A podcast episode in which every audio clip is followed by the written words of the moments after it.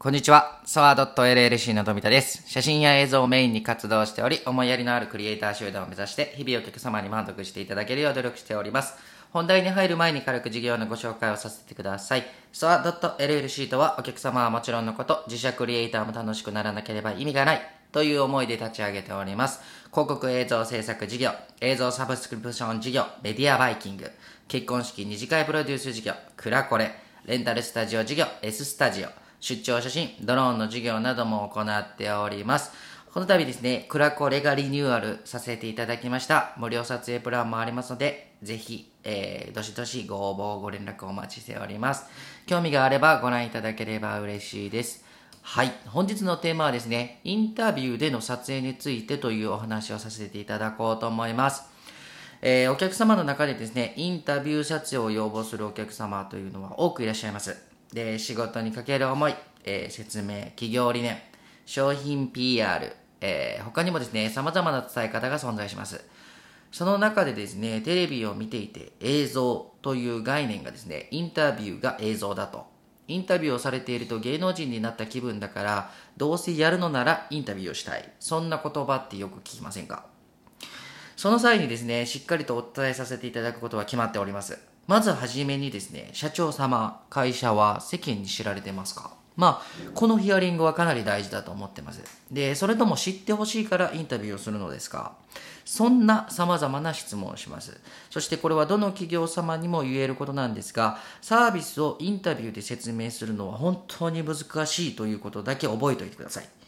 これとても大事なことになります。で、そしてその人柄を伝え知ってもらうのがインタビューです。サービスを伝えるものではないんですね。ここが、あの、すごくちょっと皆様の認識とちょっと違う部分になるかもしれないです。で、ここで勘違いしないでいただきたいのが、インタビューが決して悪いと言ってるわけではありません。とてもいいものだとも思ってます。これは使い方によってっていう形ですね。で、インタビューをする際にはですね、ステップが必要だということを結構お伝えさせていただきます。これは今、中小企業の PR のお客様という限定でお話をさせていただいているので、その他の内容はちょっと一旦捨てていただければと思います。で、例えばですね、まず、えーあなたがですね、インタビューを聞きたいと思う人は誰ですかっていう質問をされたときに、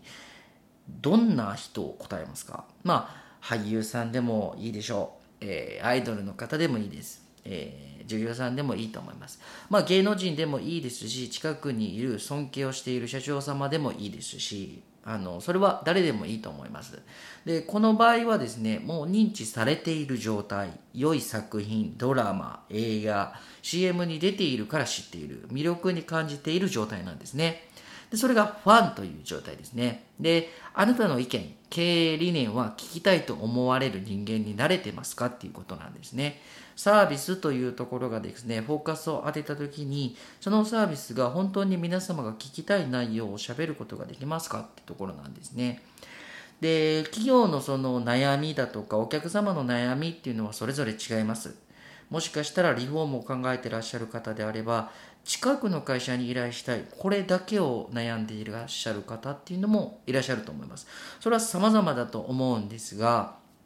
まあそれだけですね、自分や会社を認知されているから、絶対自分の言った意見が耳を傾けてくれる。自分のサービスは知れ渡っている。事前にですね、その形を戦略として打っていて、その上で認知されていて、聞きたいと思う人が多くいる状態で、注目されているからインタビューがしたいのですが、こういう質問をします。ちょっといけずかもしれないですね。でこの時点で初めに戻しますが根本の部分広告を打つ理由に戻りましょう。でなぜ広告を打つの？何を伝えたい？どんなサービス？分かりやすく説明してください。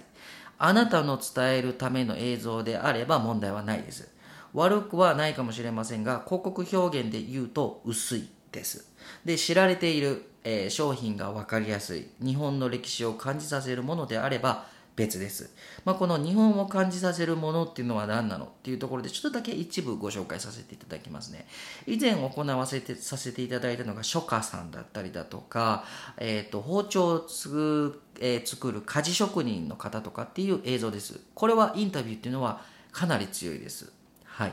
例えばですね、初夏さんの作品、包丁を研ぐ鍛冶職人様、えー、畳職人様、えーと、細かく説明をすれば本当に長い内容ですし、技術も細かいんですが、世間からすれば分かりやすいんですね。この場合はインタビューを僕は進めます。職人として作り手の情熱、思い、技術などを聞くことはですね、基本的には聞けないと同時にですね、魅力が溢れているからですね。決して中小企業のあのその専門職の方が溢れていないって言ってるわけではないです。結構企業寄りになればなるほどですね、歴史からちょっと遠のけば遠のくほど、お金というところが絡んでくると思われがちなんですね。で、ものづくりというところはとてもインタビューは強いと思ってます。ですがですね、他の企業様、サービスや社長の思い、会社を創業した理念を聞きたいですかって言われた時にですね、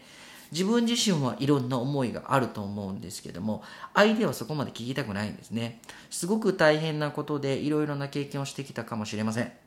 ただ世間はそこまで魅力に感じてないというところがですねちょっとドライかもしれないんですけどもこれが現実だと思っていただいた方がいいかもしれないです決して創業した思いが無駄なんてことではないですこれは勘違いしていたいただきたいですね。で、目的が合っていれば問題ないと思うんですね。まあ30周年記念としてですね、スタッフ全員で見ると。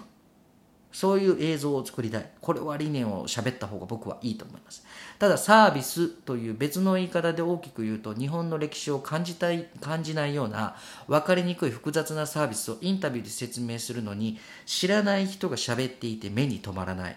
これが答えです。一時期ですね、